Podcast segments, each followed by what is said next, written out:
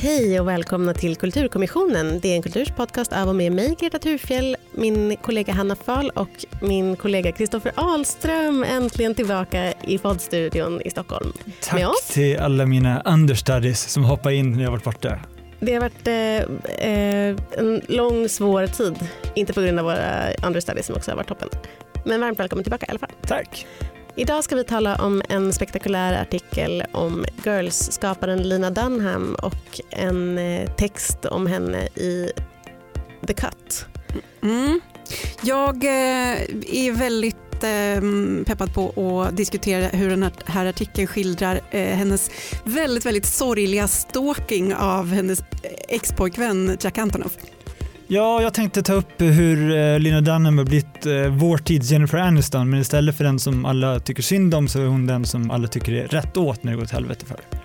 Och jag ska prata om varför Lena Lina Dunhams förlåtbrev till Aurora Perrineau var på samma gång så rätt och så fel.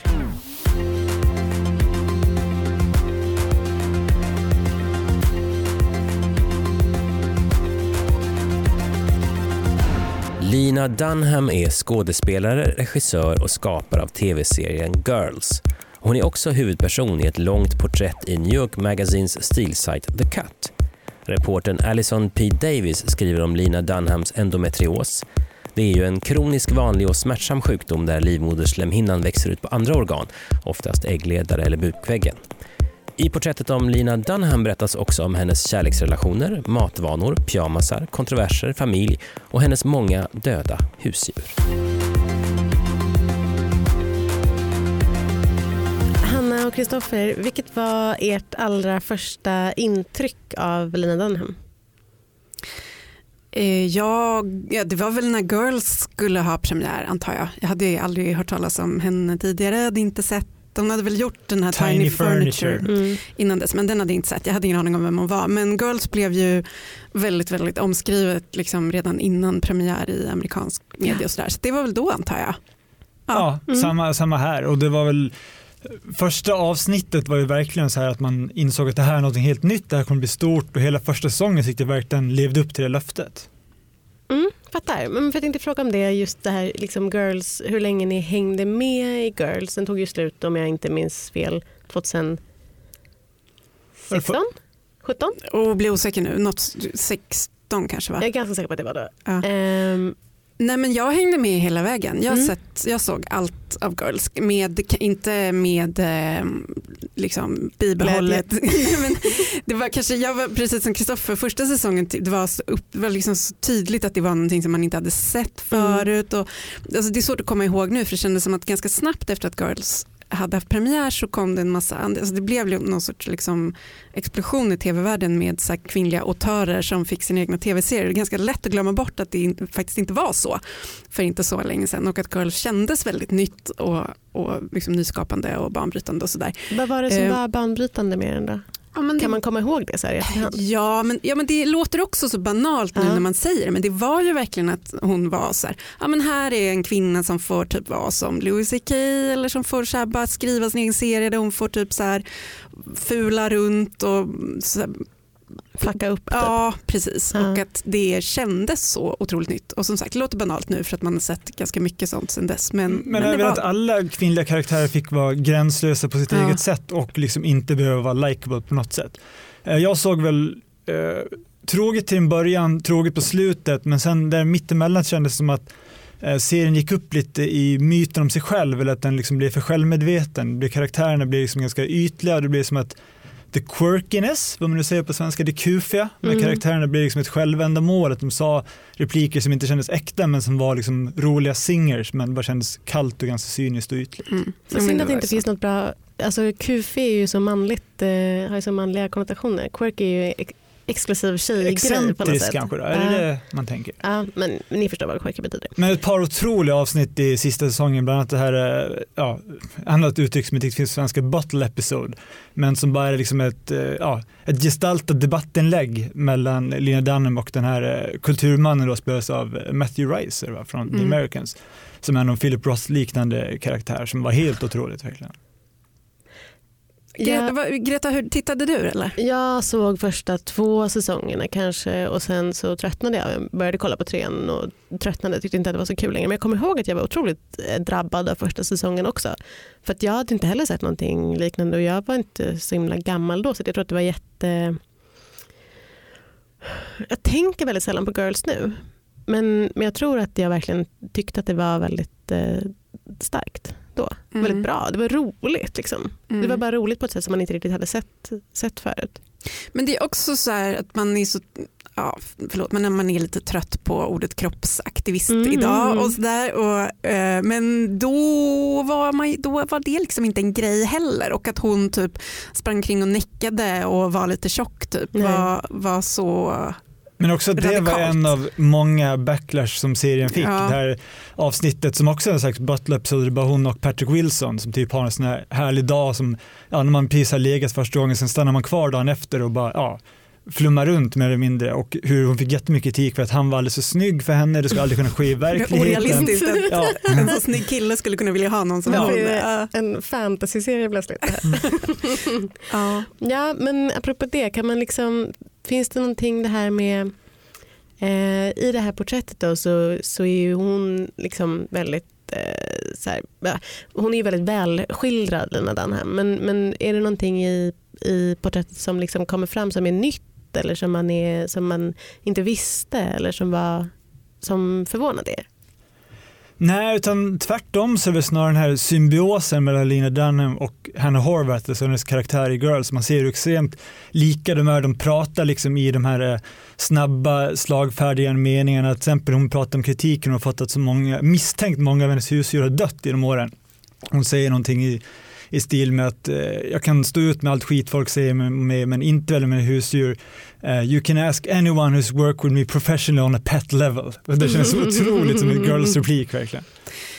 Mm, ja, jag tyckte väl också kanske bara att den här intervjun eller det här porträttet kändes väldigt sant sådär, Mm. och bara förstärkte det som man tror att man vet om Lina Dunham. Och jag håller med Kristoffer, jag tycker liksom inte att det verkar finnas så många mm, olika liksom, det finns den Lina Damnam som man tror eh, att hon är och den är väldigt lik Hannah Horvath och den liksom mediebilden av henne verkar vara ganska lik den hon är på riktigt. Alltså jag fick bara känslan av att det här var ett ganska liksom sant och rakt och ärligt porträtt. Ja, om det inte är så att eh, reportern liksom har valt att gå på den här personen som finns och liksom förstärka den. Men också som du säger när man, när man beskriver liksom inredningen i, i lägenheten, det är så här lila färgade reptilmönstrade puffkuddar, det är eh, leopardmönstrade filtar, allting liksom lite over the top hela tiden.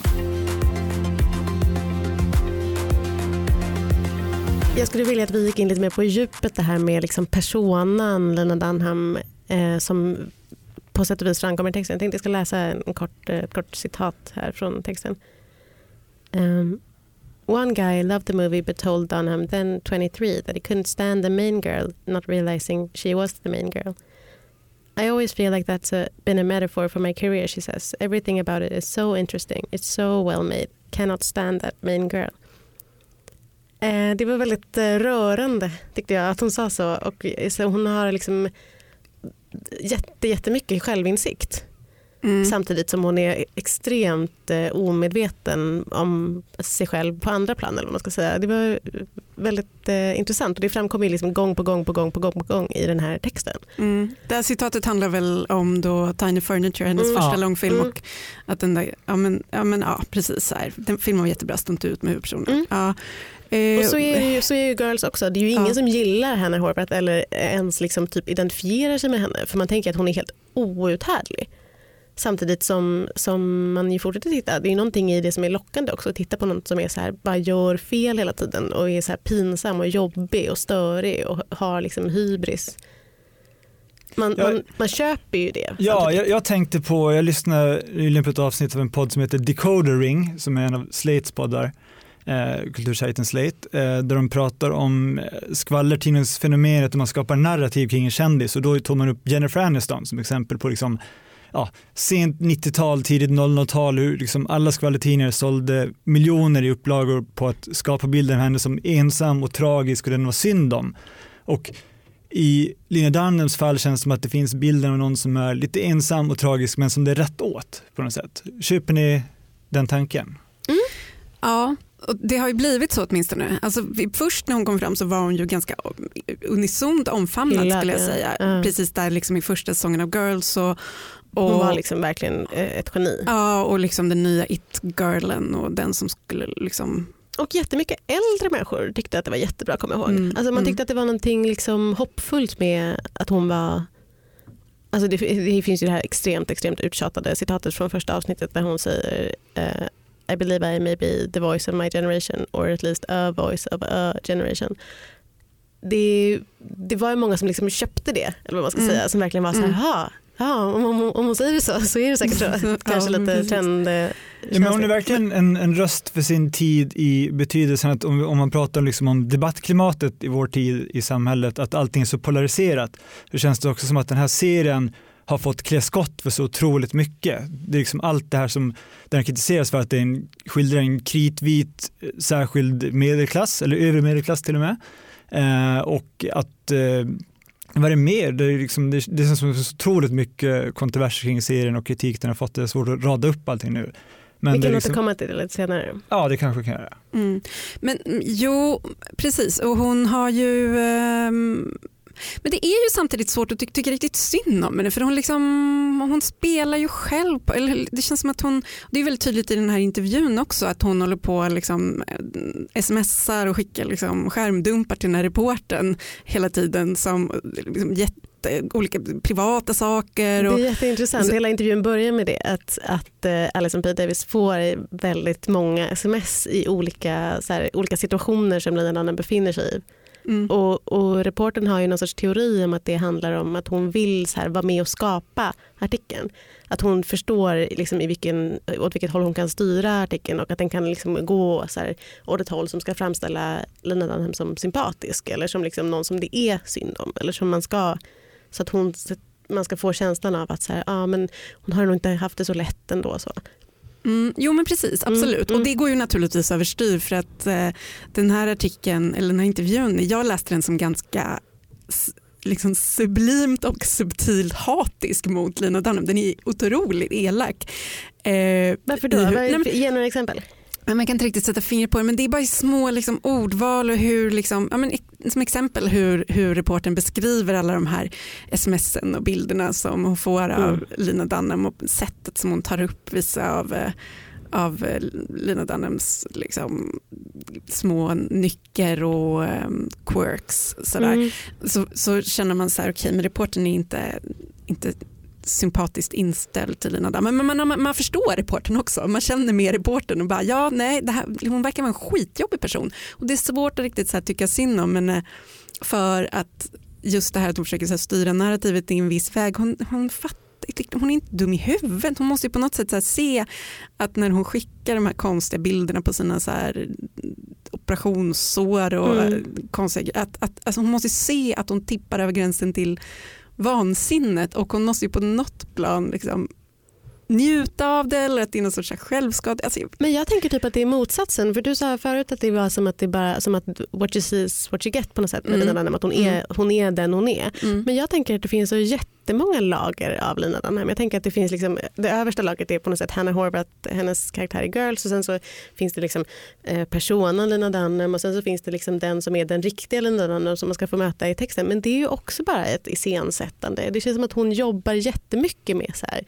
eh, någon sorts konstnärlig bild av sig själv. Det finns ett annat citat när hon pratar om sin eh, ex-pojkvän Jack Antonoff och när hon har postat, efter att de har gjort slut, postat en, en tweet med en lista på babynamn som de gjorde tillsammans när de var ihop. Eh, och, liksom, och det fick också liksom mycket kritik, eller då tyckte folk synd om henne för att det var desperat. Liksom, på något sätt. Och då säger hon om det så här, he knows that being the hysterical ex-girlfriend is kind of like the weirdest, funniest public performance det är också en sån sak som det kan förstås vara en efterhandskonstruktion. Men kan lika gärna vara att hon är så här, ah, jag, ska testa, jag ska testa den här grejen nu. Det här tänker folk om mig ändå så det är lika bra att jag bara går Jag tycker just där tycker jag att artikeln faktiskt gör eh, en ganska bra beskrivning av hur och varför hon är den här typen av person. Hon är medveten om sitt privilegium, hon är uppvuxen liksom i eh, en New Yorks miljö med föräldrar som är liksom en slags sofo-kungligheter mm. inom eh, kulturvärlden och har lärt sig liksom de här liberala provocerande sakerna att säga. Det, hon nämner vid ett tillfälle att de här sms hon skickar att hon ska döpa sin nya hund till Rosa men hon är lite orolig för att folk ska tro att hon försöker så här, inte, kulturellt appropriera Rosa Parks, vilket förmodligen ingen hade tänkt men hon måste ändå vara där och peta. Liksom. vet du vad, någon hade fan tänkt det. Ja, det är möjligt. ja. Hon har inte fel. Nej. Jag vill att ni säger vilka som var er, för det är en väldigt lång artikel det här. Den tog sin lilla tid att läsa, särskilt om man ville liksom hänge sig. Vilken var er favoritdetalj eller favoritdel av, av intervjun? Eh, ja, men dels var den här uppräkningen av alla husdjuren som har dött eh, väldigt rolig. Berätta. Eh, nej, men hon, det finns ju internetkonspirationsteorier om att hon dödar sina husdjur eh, på ett eller annat sätt. Hon adopterar liksom olika så här ragtag-skadade hundar och katter och sen så råkar de liksom alltid dö av någon anledning. Så det finns liksom konspirationsteorier om att hon mördar sina husdjur och det är en lång uppräkning av alla de här djuren i artikeln som är väldigt, och det, där känner jag att det här är liksom subtilt, sublimt, mm. hatiskt mm. kommer fram för att det är skrivet på ett så roligt sätt. Men sen också det här ståkandet av Jack Antonoff är så otroligt sorgligt. Det är ett citat som är så här eh, om, om honom då att de var ihop. I thought I was kind of proving weird girls can have love too. And now he's dating somebody who looks regular and normal and like girls are supposed to look. Ja, och det, det ironiska är att den nya flickvännen är då modell så ser hon inte alls ut som tjejer. hon ser inte ut som tjejer brukar. Hon är Vi googlade henne. Hon är snygg. så mm. himla snygg. Ja. Fan vad sorgligt. Ja, men det var det, den detaljen fastnade jag också för, för det där fanns någonting sorgligt. Eh, men även så var det väl mest det gränslösa jag tänkte på, bland annat då att hon, hon har ju då genomgått en hysterektomi, heter det på svenska va? Mm. Eh, när man helt enkelt tar ut sin livmoder eh, och hon då måste tvångsmässigt visa upp en bild på den här utskurna blodiga livmodern för reportern. Du då Greta? Jag gillade den eh, när de är hemma hos eh, hennes mamma och äter lunch väldigt mycket. Och mamman, Lina Dunhams mamma har liksom lagat mat och sen sitter hon och liksom står ut med sin galna dotter dotter och är så här liksom, lider i det tysta. För samtidigt, man märker att de liksom har ganska kul ihop men samtidigt som Lina Dunham verkligen går henne på nerverna. Och hon så här, lånar kläder utan att fråga. Alltså det är väldigt mycket så här som bara är att man, man förstår väldigt mycket av deras relation och kanske också att det kan liksom gå åt alltså Hon kan ha påverkats väldigt mycket av sina föräldrar men uppenbarligen så har det blivit tvärtom nu på något sätt. Att mamman lever väldigt mycket med sin dotter och med sin dotter på halsen. På det, det, tyckte jag också var eh, väldigt, just det du var inne på Greta, med vart ifrån hon har fått liksom sin humor, sitt sätt att ta sig an livet. Eh, när mamma då beskriver, för att på ett år så har Lina Dunham gått igenom fyra svåra operationer, mm. det har liksom varit ett tufft år.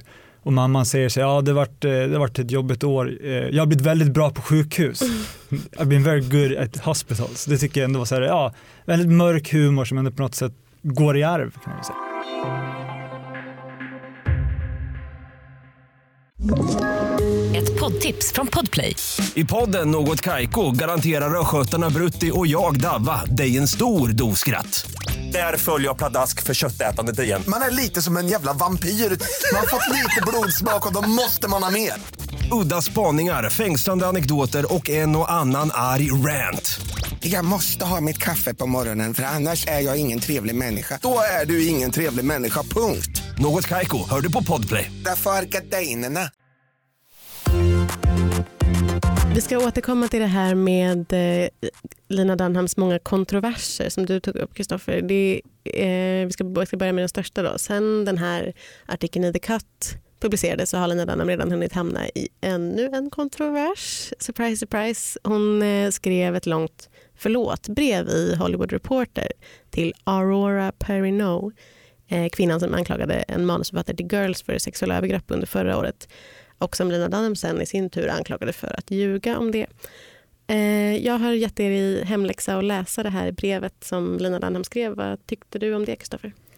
Uh, ja, jag har ju läst både då liksom försvaret hon skrev för den här killen Murray Miller mm, som är mm, manusförfattaren på mm. Girls och sen då även ursäkten.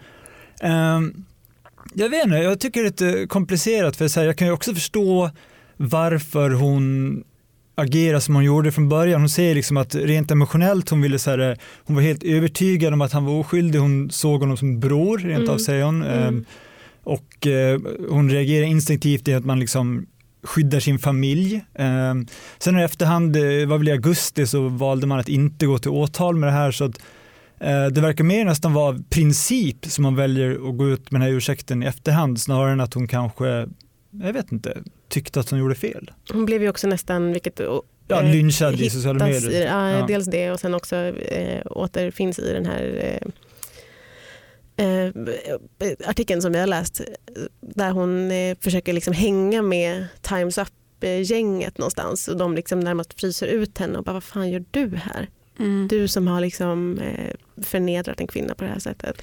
Men det är så speciellt att hon gjorde så. Från, alltså, på ett sätt absolut. Liksom, jag skulle säkert försvara dig Kristoffer. Skulle vi båda... Min bror.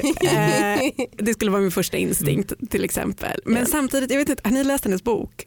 Lina Dunhams bok, Ja. Not that kind of girl. Ja. Nej. Nej. men du har. Jag har läst den. Och det, Du där har var alltid ju, läst böcker. jag har alltid läst boken. Men i den så är det ju, det var ju liksom jättemycket rabalder kring den också för att Mm. hon beskriver en våldtäkt som hon blev utsatt för i, när hon eh, gick på college och eh, det, det är faktiskt otroligt bra skildrat. För först skriver hon, liksom, skriver hon den här händelsen i ett kapitel eh, som är att hon ligger med en kille och ja, går därifrån. Det var det. Och sen så skriver hon om den igen fast på det sättet som hon liksom har förstått att det egentligen Mm. liksom, det är som, Mm, så som det gick till på riktigt. Som ju var en våldtäkt. Och eh, det blev jättemycket snack om det där. Och ah, kan du verkligen eh, bevisa att det var en våldtäkt? Och, ehm, hon blev anklagad för att hänga ut den här killen. Och det var jättemycket med det där som var att hon inte blev trodd och Mm. att folk eh, tog den här mannen. Alltså, hon har ju på ett så bokstavligt sätt varit med om exakt samma sak själv. Mm. Och man tycker att hon borde liksom ha reflekterat över det innan hon gick ut. Alltså, det är så konstigt att hon gick ut och försvarade den här. Hon kunde väl bara hållit tyst. Liksom. Hon Mm. hade inte behövt välja sida offentligt Men det var alls också kanske. Vad, vänta med vad det. medierna skrev då när hon tog i försvar var ju så här att det här passar perfekt in i hennes liksom beteendemönster av kontroverser sedan tidigare. Ja, jo, men så det gör ju folk det. inte överraskade heller samtidigt som de tycker att det är sjukt. Men det är så konstigt. Det är som att hon har, är liksom tvångsmässigt försätter sig i alla de här situationerna på ett sätt som jag, inte, jag kan liksom inte förstå det, för hon är ju inte dum. Hon är ju intelligent och hon verkar ju vara ganska självmedveten och liksom ha analysförmåga och ändå Men en, ama, en amatörpsykologisk analys vore väl liksom att ja, en person som hatar sig själv och så plötsligt börjar man få en massa med framgång så vill man liksom, ja, man blir rädd för framgången och vill förstöra för sig själv. Och det saknas ju inte kontroverser, bland annat hon skrev någon New Yorker-essä som var så här quiz, dog or Jewish boyfriend? Frågetecken och så var det massa exempel då man skulle veta om det var en hund eller en judisk pojkvän som det handlar om.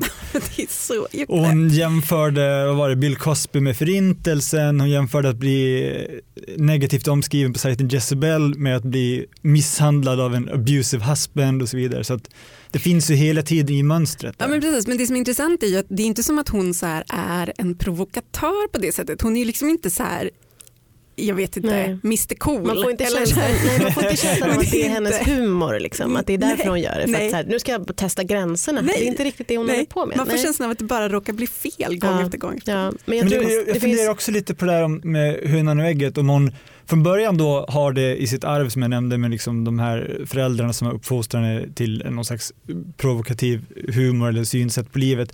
Samtidigt som hon har fått väldigt mycket skit och kritik och att man då liksom ryggmärgsmässigt ger igen likadant på något sätt. Eller att man liksom, Mm. ja, jag vet inte riktigt om du förstår hur jag menar, att man liksom då väljer att bli den personen på något sätt. Att bli hatad för någonting man kanske inte tycker egentligen men man säger det istället för att bli hatad för den man är. Jag tyckte det som var så intressant med det här förlåtbrevet som hon skrev, då, det var, när jag läste det så tyckte jag att det i grund och botten var ganska bra. Det som var konstigt med det var att hon sen liksom, efter att ha skrivit en så här rimlig, normal, bra ursäkt typ, eh, smackade på massa så extremt eh, bombastiska känslor och ord och så här, jag älskar dig Aurora, jag kommer alltid att älska dig. På ett sätt som är så här, Ja. det här har ingenting med saken att göra. Att hon liksom, det är som att hon, förlåt, hon måste gå så mycket i så här extrem eh, extremer hela tiden. Att hon är så här, eh, "Oj, jag har gjort så jävla fel, nu måste jag ju liksom ta i från tårna för att göra någonting som känns rätt igen.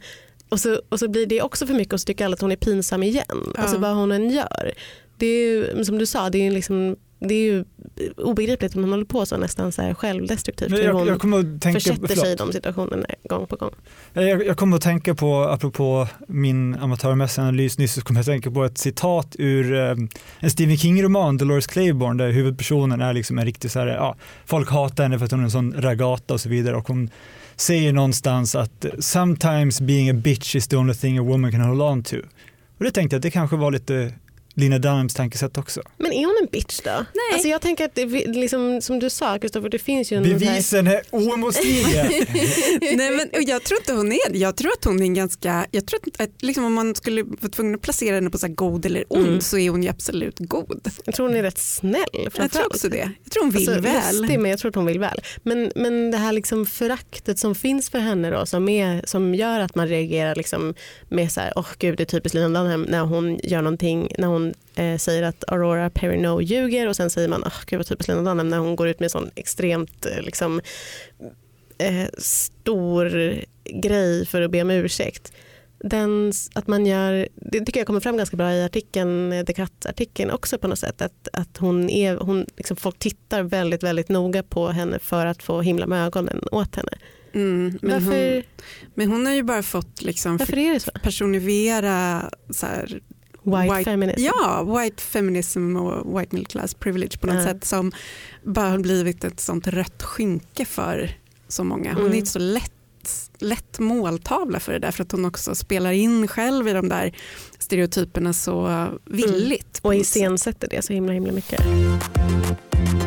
Kristoffer, eftersom du är tillbaka från din långa, långa frånvaro så tänkte jag att du skulle få börja med att läsa din eh, veckans eh, bästa mening. Ja, jag återvänder från min ökenvandring med den här djupsinnigheten som kommer från eh, brittiska Metro. Eh, rubriken lyder så här. Amazon pulls sex doll sheep after mom sent son to nativity with one. Alltså att nätvaruhuset Amazon då eh, drar tillbaka försäljningen av en fårsexdocka efter att mamma skickat sin son till ett julspel med en. Och då undrar man förstås vad som döljer sig bakom det här, jag klickade vilt. Eh, och då, då är det en, eh, ja, en, se- en plastsexdocka upplösbar i form av ett, eh, ett får som kommer tillsammans med någon slags beduin-outfit som då ska vara Eh, tanken är att det ska vara till lustiga svensexor. Eh, men då är det en mamma som bara såg sig, ah, min son ska med i ett julspel, han ska väl vara en av de tre vise männen antar jag, för att det är liksom den typen av outfit och sen är det då ett plastlamm.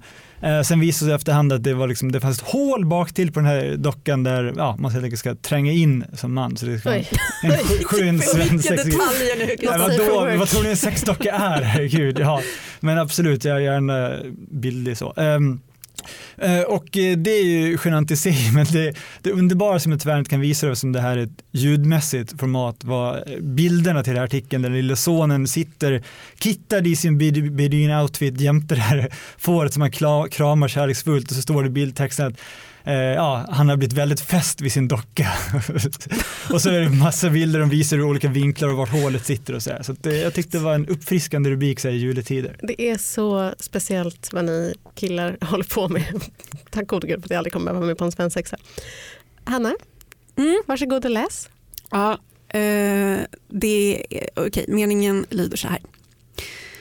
John McAfee has never been convicted of rape and murder, but crucially, not in the same way that you or I have never been convicted of rape or murder. Det här är en mening rikt väldigt mycket ur sitt sammanhang som är lite svår att förstå kanske. Men John McAfee är alltså den här gamla, ni kanske minns det här gamla virus, Antivirus. antivirusprogrammet, Absolut, absolut. antivirusmogulen som nu har blivit så kryptovaluta kung. Kung. Och det här citatet är från ett långt reportage som eh, den brittiska skribenten Laurie Penny har skrivit där hon har tillbringat tror jag, sex dagar på en kryssning med kryptovaluta-eliten, bland annat då John McAfee. Är det här någonting som DNs kryssning borde köra också? Inga fler litteraturkryssningar. Kryptokryssning. Kryptokryssningen, eh, absolut, nej absolut inte. Det verkar ha varit en fruktansvärd tillställning och det är ett otroligt reportage publicerat i eh, eh, magasinet Breaker Det är väldigt bra. det, ja, det är en otrolig läsning eh, där hon då hänger runt med de här. Det är ju en massa kryptovalutamän och diverse inhyrda liksom värdinnor från olika östländer framför allt. Och och eh, nej men det är bara otroligt skildrat. Um, Laurie Penny som kryssar med kryptovalutaeliten. Alltså Jag tror inte DNs litteraturkryssning har hyrt in 150 eh, vitryska unga kvinnor. Men jag har aldrig varit på DNs litteraturkryssning så, så vet vem vet. Greta, vad är din mening då? Jag har tagit med mig den här historiska meningen. I get a call from my agent. Larry David's written this script with the comedian Jerry Seinfeld. I hadn't really heard of him and they're adding a girl. det är så starkt. Det är Känner en... du historiens vingslag när du läser det här? Historiens vingslag goals är det här. Eh, det är en intervju i New Yorker med Julia Louis-Dreyfus som alltså spelar Elaine i Seinfeld och som eh, också är med i VIP förstås som, bara är, som handlar om liksom hennes, eh, hur, hur det började för henne kan man säga, eller just den här delen av intervjun Ja, det. Och det var bara så otroligt eh, starkt att läsa. Hon kämpade på i olika improv-grejer och typ var med i SNL men fick aldrig göra några roller. Hon fick bara spela så här, eh, rolig hora typ. Och så en dag så eh, vill Larry David, henne som är hennes kompis redan då, add a girl till Seinfeld. Eh, det är otroligt otroligt. Jag blev djupt rörd och eh, djupt rörd av hela intervjun. Den är väldigt bra. Men var tanken att, att det bara ska vara ett grabbgäng från början då? Sen bara skrev den till en eh, Ja, för när, när fortfarande bara hette Seinfeld Chronicles så var det bara de tre eh, killarna då och sen så, hade, så sa eh, tv-bolaget att vi kan tänka oss och, och, att ni får göra fyra avsnitt till men då måste ni ha med en tjej. Och då var de så här, åh fan vi vill inte att det skulle vara en romantisk eh, grej, så här. vi vill inte ha, ha några jävla brudar med. Men sen så kom de på att om de kunde göra eh, Elaine till ex-flickvän så att de liksom skulle slippa ha massa romantic interest mm. eh, plots med så skulle det funka ganska bra. Med det säger Kulturkommissionen tack och hej för denna vecka. Vi är ett samarbete mellan Bauer Media och Dagens Nyheter och vi heter Greta Thurfjell, Hanna Fahl och Kristoffer Ahlström. Producent var Augustin Erba och tekniker var Oliver Bergman. Vi är tillbaka efter julledigheten. Hej då! Hej då!